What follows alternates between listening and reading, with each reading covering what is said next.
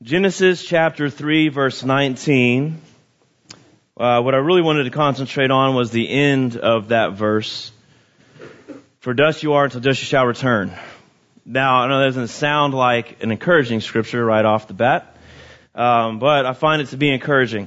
Before we uh, continue this morning, I'm going to need your permission uh, to go to school. Y'all ready to go to school? Can we go to school this morning?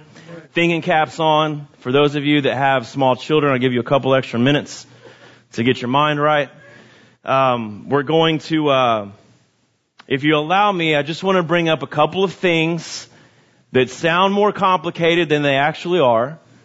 But I'm believing you guys to be able to, to fully understand and fully receive it. Don't, if I start using decimal points and constants and things like that, don't freak out.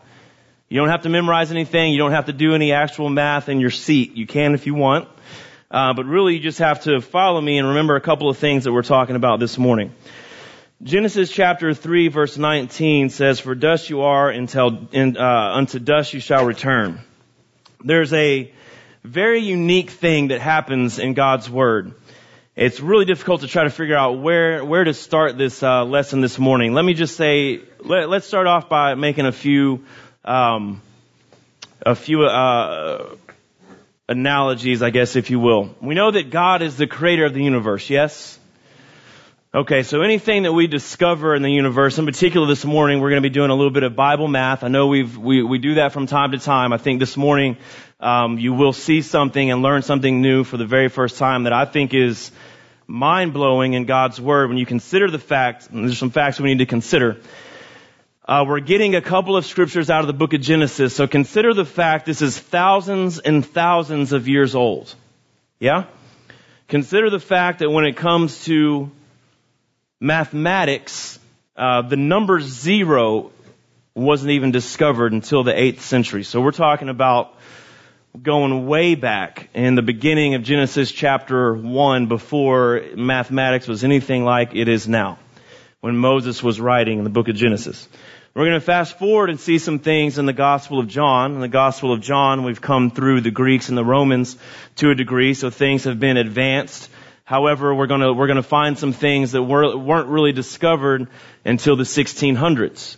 And the Gospel of John, we're looking at pre 100 AD. So, um, to see some of the things that we're going to see, I, first of all, I just want you to realize how long ago we're talking about and how long these scriptures have been around. God is the creator of the universe. He created things in what we would call geometrical forms. Yes? Right? Uh, that just means shapes, really. So, we see like squares, rectangles, circles, things of that nature. We have labeled those things as uh, words and so that we can define them. But we didn't create those things, right? God created those things. Uh, we know now through modern science that when we when we kind of pan out and look at the universe as a whole, it seems like one of God's favorite shapes is a circle. Why do I say that? Well, God said in His own scripture that He is a God that understands the end from the beginning. He said in Ecclesiastes, what has been shall be. He also said through Solomon in Ecclesiastes, there's new, no, no new thing under the sun. Everything is just part of a circuit. He uses the wind as an example, he uses the water as an example, we understand, of course, the water cycle and how everything's a repeat of a repeat. Uh, we even say in the secular world that history repeats itself, yes? We say that what goes around comes around. In the Bible it says you reap what you sow. Um, the, every, the seed, uh, for the plant is found within the, the plant itself. An apple tree grows up. Where's Louis? An apple tree. And the seed is inside the apples. And then when the seed falls into the ground, it produces more apple trees. We're not going to get into that because you're going to want to run and hide if you see the magnitude to which that happens. That Johnny Appleseed was a terrorist and nobody knew it. What's going on? When you see that at the end of the day, you had to be here. If that sounds extreme to you, I'll let Louis tell you about it later. Um, anyway, uh, that being said, uh, when we look at what what shape is most appropriate to define God, we know that God is eternal. Yes, we know that God has no beginning and no end that is definable. So if we were going to choose a shape out of all the shapes in the world to define God, what would be the best shape? What would be most appropriate? Be a circle, right? When he created the earth is, is in a circular shape. The earth rotates on its axis in a circle. It, it orbits around the sun in a circle and the moon orbits around the earth and planets uh, follow these elliptical circular patterns. The universe itself seems to be set up in the same manner. So when God creates uh, things that are eternal in nature, uh, it seems like a circle is the best representation because when you draw a perfect circle or you see one, you can't tell where it started and where it ended, right? So it has an eternal property to it. All other shapes have edges and corners and things of that nature. Um, now, when you're when we're talking about man, man, according to Genesis chapter three, verse 19, started in dust and ends in dust. So when you're talking about the lifespan of a human being, uh, you're talking about a lifeline. Yes. What is the what is the shape that would that would most aptly describe man if we're looking at something symbolically? to reference. A line? Right, just like a timeline, a chronological timeline, it has a defined beginning and a defined end. Yes? Alright, those two things being said, I want to go to Genesis chapter 1 verse 1. Genesis chapter 1 verse 1 just simply says, in the beginning God created the heavens and the earth. Now if you've been around um, Edgewater Church for any length of time, then you've seen us dive into Genesis chapter 1 verse 1 and you've seen the enormity of what actually exists inside of Genesis chapter 1, verse 1. I want to throw a few more things at you real quick. This is all we've learned so far. God is a circle and man is a line. See? It's easy. This is the easiest geometry class you've ever had. Two things. Now, when we go to Genesis chapter 1, verse 1, you're going to read approximately 10 words depending on the translation that you have as to the very first verse of the Bible. But that first verse of the Bible was actually not written in English, but was written in Hebrew. And we're gonna we're gonna do um, we're gonna do a participation thing this morning. It was written in Hebrew. Boom. All right. Very good. So in Hebrew, when you go back to the Hebrew, that that verse actually has seven words in it. Exactly seven words. Now we've gone on uh, through a plethora of information about what that represents. In a nutshell, seven is God's number of perfect completion. So the very first verse of the Bible to say, in the beginning God created the heavens and the earth, what that really means, numerically speaking, is that that should be enough. That is really the entirety of God's Word. In the beginning, He created the heavens and the earth. That being true, that should mean naturally everything is His. We owe him everything. He deserves to be worshiped. He deserves to be in front. He deserves to be on the throne. He deserves reverence. He deserves all things. Now he's good enough that he added, you know, approximately 30,000 more scriptures to his word before he was done in order to explain to us about how he feels about us, how we should feel about him. Sometimes like Old Testament style rules and regulations about how to approach him. New Testament style, he said, I'm going to give you my only begotten son because you were like ridiculously bad at these rules and regulations. So I'm going to let him be sacrificed. And by his blood, there's no more rules and regulations. Just love your neighbor and love the Lord God with all of your heart, mind, strength, and soul. Do those two things. And through the blood of my son, you can approach me. all, all he had to say the whole time was in the beginning, God created the heavens and the earth. Right? That's what your parents mean when they say, I brought you into this world, I can take you out right? That mom, book of mom, verse one, chapter one. Mom created you in the beginning. Mom and dad created you. That means we'll, that means you owe us everything. We'll take you out. Yeah. If you win the lottery, you, you owe us some of that because we brought you into this world. Like they shouldn't have to, you shouldn't have to write all of these little details out. It should just be in the beginning, mom and dad created son and daughter. That should be it. Okay. That's what he means in Genesis chapter one, verse one. Now it's it's awesome that it's uh, exactly seven words in Hebrew, and that's going to come into play here in a moment. Um, for now, I just want you to see that God is a circle, man is a line. God is a circle, man is a line. In the Hebrew language, there are exactly 22 letters. I know this is a review for a lot of us, but I just want to I want to review a, a couple things. 22 letters. Why is that important? Because in the beginning, God said, right? Amen. In the beginning, God said. Do we need to do a seventh inning stretch already? In the beginning, God said. Yes? That means that he spoke everything into existence. God said, let there be light, and there was light. So if he spoke everything into existence, then he had to use words to speak those things into existence. If he had words, he had to have letters. The letters that he ordained to use are the letters of the Hebrew alphabet as delivered unto Moses when he gave him the revelation. The Hebrew alphabet has exactly 22 letters in it. That is no coincidence. God doesn't deal in coincidences, nor he, does he deal in the dubious or the arbitrary or the trivial or anything of that nature. Everything that God does, he does with reason and he does with organization. So it's not a coincidence that he spoke everything into existence using exactly 22 letters. The whole purpose of him speaking these things into existence was to create you and I in his image and when you look at the human genome, there are exactly 22 amino acids that make up the genetic DNA of you and I. Amino acids being the building blocks of protein, which create tissue, which create organs, which create you and me, right? 22. Okay, that is not a coincidence that that equals the number of Hebrew letters. Here is something else. If you've already known all of this, this is going to be new. Man is a line, God is a circle. When you put a line inside of a circle, what is that if it goes end to end? It's the diameter.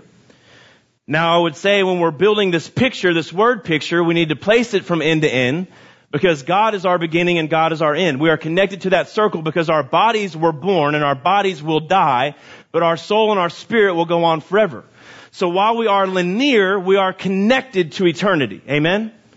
Okay, when God created us out of the dust of the earth, He breathed into us a living soul. This is, this is, this is probably going to mess your theology up a little bit, but if he breathed into us a living soul, how old is the breath of God? It's eternal, right? So while we are linear in our bodily form, there's something inside of us that has no beginning and no end. Right? And we are connected to that circle that is around us.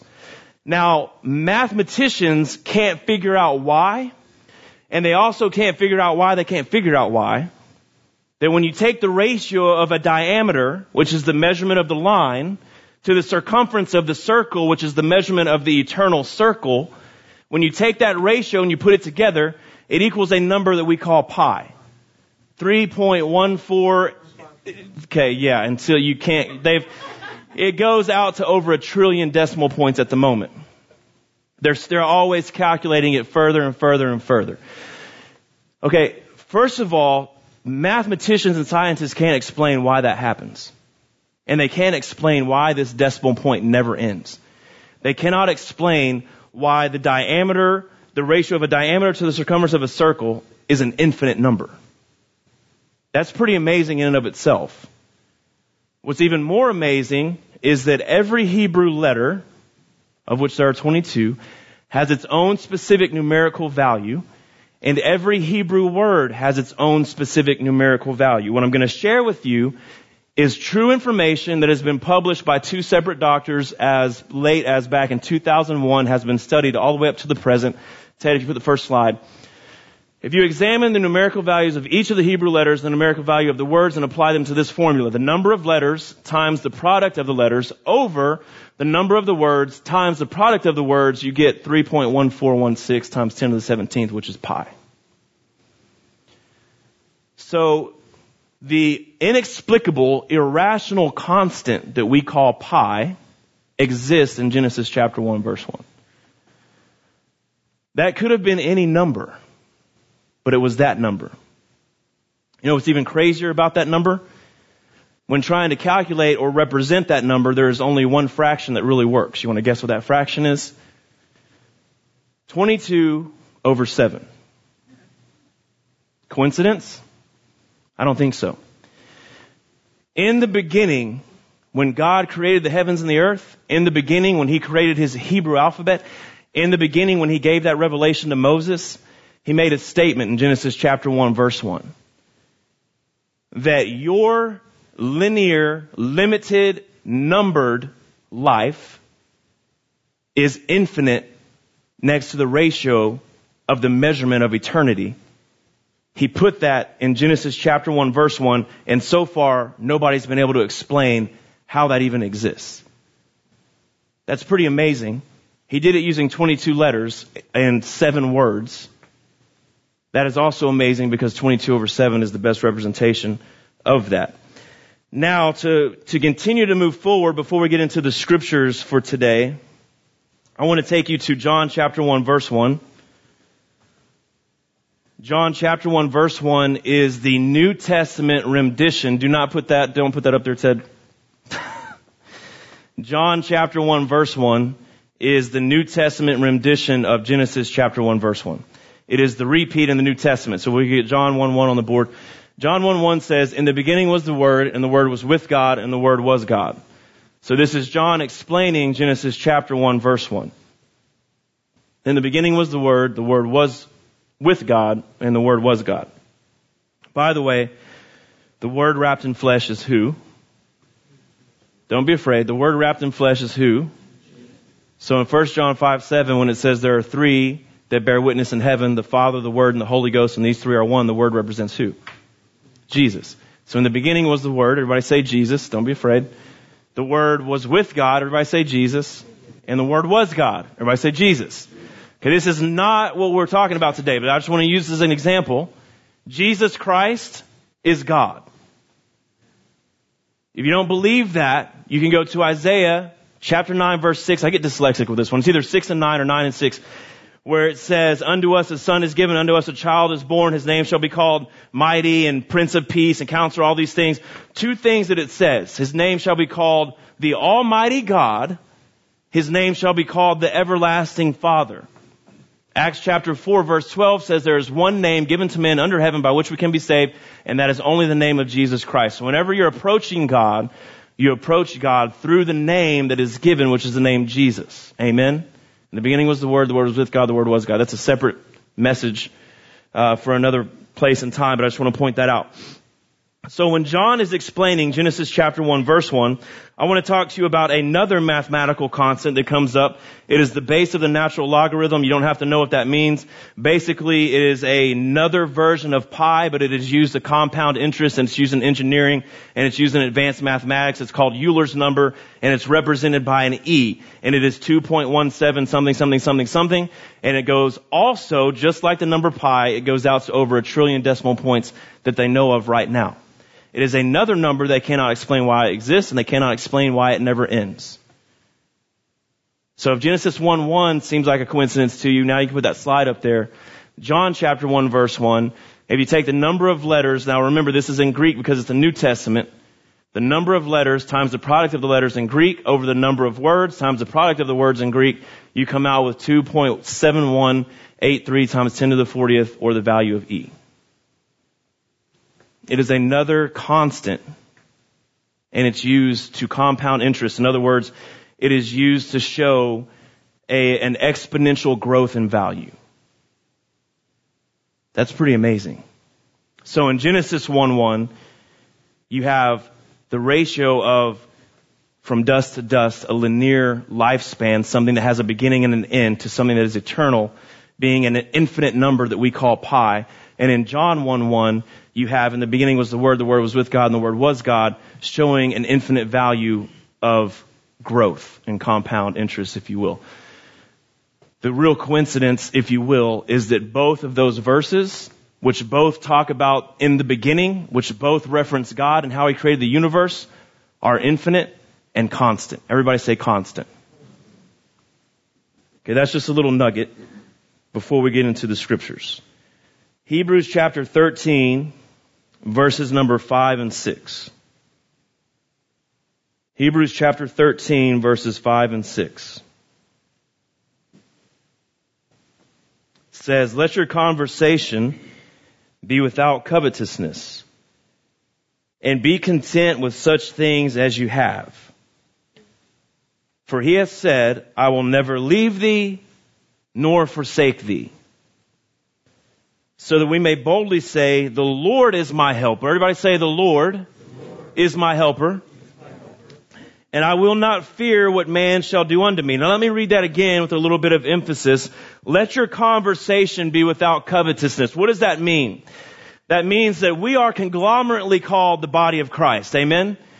Me and you and you and me and your neighbor and the person next to you and the church down the street and the church in the next town and the church in another state and the church across America and the church across the world. We conglomerately are the body of Christ, right? Amen? Well, let's go ahead and focus on the local church. In fact, let's focus on our church right here at Edgewater. Let your conversation be without covetousness. In other words, what he is saying is, be careful about what you do and what you say. Now, last week we learned the power of words. Amen? That a word fitly spoken, are you alive this morning? That a word fitly spoken is like apples of gold and pictures of silver. You remember what that means? The gold was the earth, the silver was the universe, according to the book of Proverbs. So when a word fitly spoken is spoken, it is able to bring heaven and earth together. Amen? And the Bible says also in the book of Proverbs that life and death, everybody say life and death is in the power of the tongue. If life and death is in the power of the tongue, we should be very cognizant about the things that escape out of our mouths. Amen? The power of what you say. So he says here in the book of Hebrews, chapter 13, verse 5, let your conversation be without covetousness, without wantonness, without worry. In other words, don't let your conversations be about what you don't have and you really wish that you want. Let your conversations be about what you are content with. And if you don't know what to be content with, he clears that up in the next scripture. Or I'm sorry, just the next portion of this scripture. Be content with such things as you have. Amen? For he said, I will never leave you nor forsake you. So let me, let me paint this picture for you real quick. You don't have the house that you wish that you had. You don't have the money in your bank account that you wish that you had. You don't have the vehicle or vehicles that you wish that you had. You haven't run into that promise that God made to you once upon a time. You don't have the fairy tale relationship that you wish that you had. Your kids aren't doing the things that you want them to do. You're finding things to complain about at your job. You're finding things to complain about at your church. God says, can you take a step back for just a moment? I mean, I went through the trouble of placing pi and the constant of e in Genesis 1 1 and John chapter 1 verse 1. I did that just for fun and to show my glory. And I want you to take a step back for just a moment and realize that I am a constant God. I am a constant gardener. I am always at work and you don't have to covet. You can just be content with the fact that I will never leave you nor forsake you.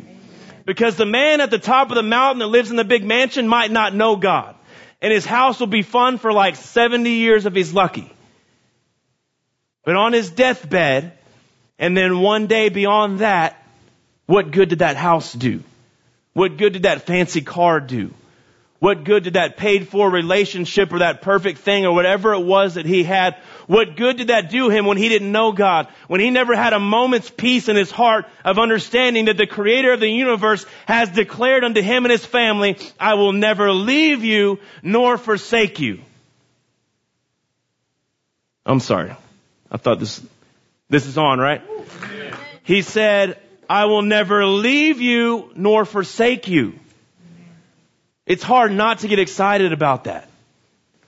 Listen, let me tell you guys a secret. It's hard to tell from where you're at, from your seat. Oh man, there's people in the restaurant wanting to go to the restroom too. It's getting awkward. Sorry. That, that is hard for you to see, ironically, but that's not what I was talking about.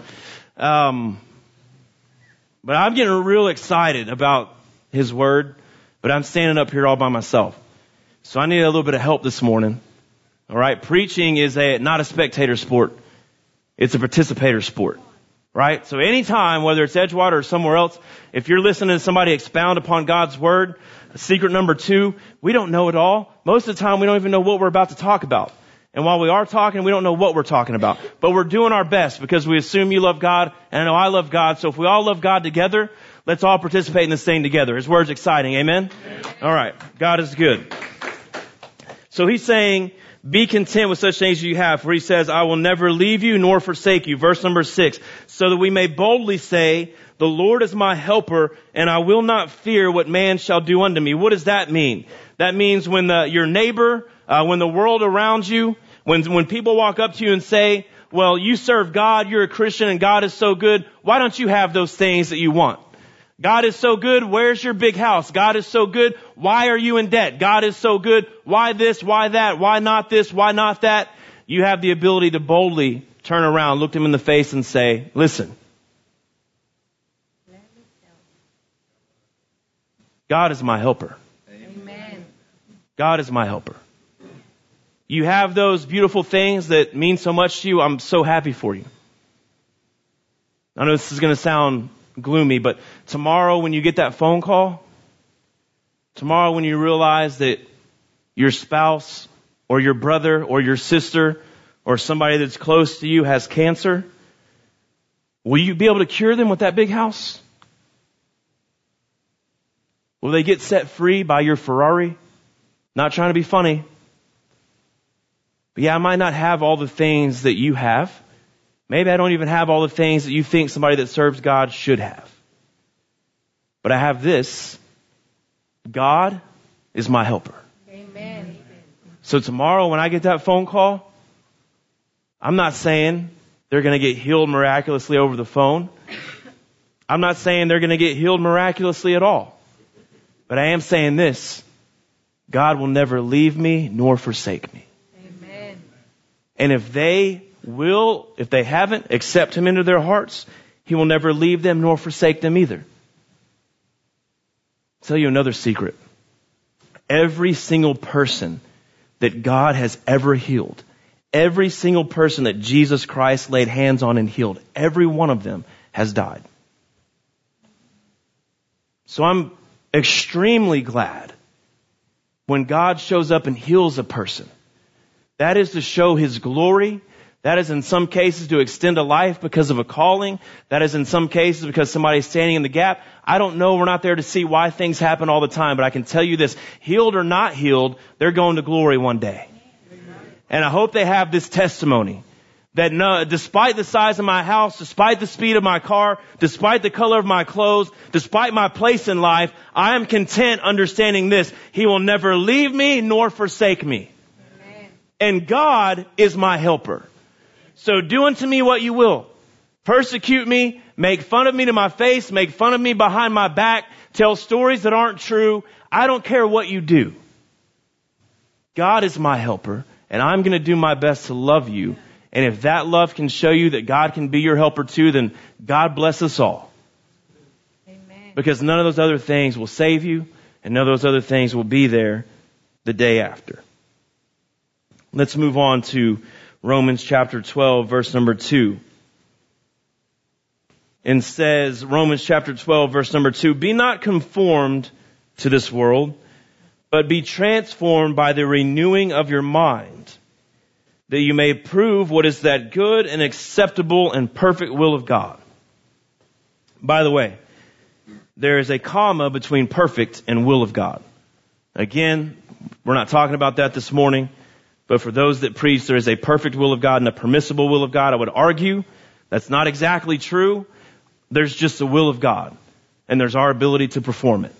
Maybe some perform it better than others. The will of God, because of that comma, is defined as perfect. It's not defined as permissible. Ever. It's just His will. And if we did it all the way to the nth degree, and even if we don't, guess what? His will is still perfect and it is acceptable, and it is good. And we can prove it by the renewing of our minds. If we are transformed and not conformed. See what I did there? Just read the scripture backwards. It's a good idea to do that. Because God knows the end from the beginning. I'll give you a different, anyway. So, according to Romans chapter 12 verse 2, um, and this is not, this is not a stretch because there are plenty of other scriptures, but I literally want to, want to try to, to cut it a little bit short this morning. Not only is God constant, our worship band can go ahead and come up. Not only is God constant, but God is constantly at work. God is constantly at work. Romans chapter 12 verse 2 begs you, do not be conformed to this world. Don't ever be conformed to this world. Because when you start to conform to this world, you, talk, you start to take a step backwards. Don't be conformed. Be transformed. Amen. How? By the renewing of your mind. Do you have the ability to renew your own mind? Do you have the ability to renew your own mind? Well, human beings think they can. And I want to go back to that tongue and that interpretation that we had this morning because sometimes we fail to see that we have already been made in the likeness and the image of God who is the constant gardener and is constantly at work. And instead of working after His image, which we are made in, we start to make Him after our own image. And the way that we do that is through self-help books and therapies and gurus and different ways that we have figured out how to help ourselves. We have tapes, we have classes, we have books, we have all of these things. And I believe God is looking down from heaven saying, I'm so glad and I'm so happy that you have at least accepted the idea that you need help. But let me tell you a little secret. It is very, very, very difficult to help yourself. But here is another secret and the answer, the solution to that problem. You do not have to help yourself because I am constantly at work. I am the ratio of you to me. I am a constant number that always increases in value. You need to, you need to own your self-worth. What you need is not a self-help book. You need a nail-scarred hand because God will reach down from heaven. His arm will always be outstretched. He will never leave you nor forsake you. And the Bible says He is never far from any one of us. He is the constant gardener. Amen. He made you out of the dust of a garden. He brought you into that perfect place called Eden. And because of that, we are symbolic of a garden. And you are His handiwork. And He is never done. He says, I am the vine and you are the fruit. And He is always willing to dress His fruit. He was always willing to perfect His work. He is the constant gardener and He never takes a day off. You don't know anybody like that. You don't know anybody like that. What you're going to see here later on tonight is the final football game of the year. And this football game happens to be a rare occasion where the number one offense literally in the league is literally playing against the number one defense literally in the league. And that's a really cool thing. And if this one guy wins the Super Bowl, I forget his name, he'll be considered the greatest quarterback of all time. I'm just kidding. I love Peyton Manning. He's not Tom Brady, but I like him. So, I like them both. Don't leave the church because I said that. They're equal. They're equally good. He'll be, he, he will be maybe considered, he'll be in the conversation as greatest of all time. There's a point to me saying all that. This offense is as good as it can be. That's it broken the record, scored the most touchdowns, the most points ever in history. The quarterback, the leader of this offense, just broke the single season record for passing yards, just broke the single single the single season record for touchdowns, tied the I think tied the single season record for MVP. Uh, it, basically every record in the book. He can't really get any better. This defense this season, they can't really get any better. So you have two coaches, one on either side, Pete Carroll and John Fox. They get, they've interviewed them and they've said a lot of different things. Basically, at the end of the day, when it comes down to you've made it to the Super Bowl, that means you've done all you can do. They've coached them up and they're as good as they can get. They're basically done. They have a few plays to call. They have a few people to yell at. They have a few referees to uh, befriend. And that's basically it. They're done. The championship jerseys have been printed for both sides. The hats have been printed. Everything's done. The best coaches in the world have done their job and there's nothing else they can do.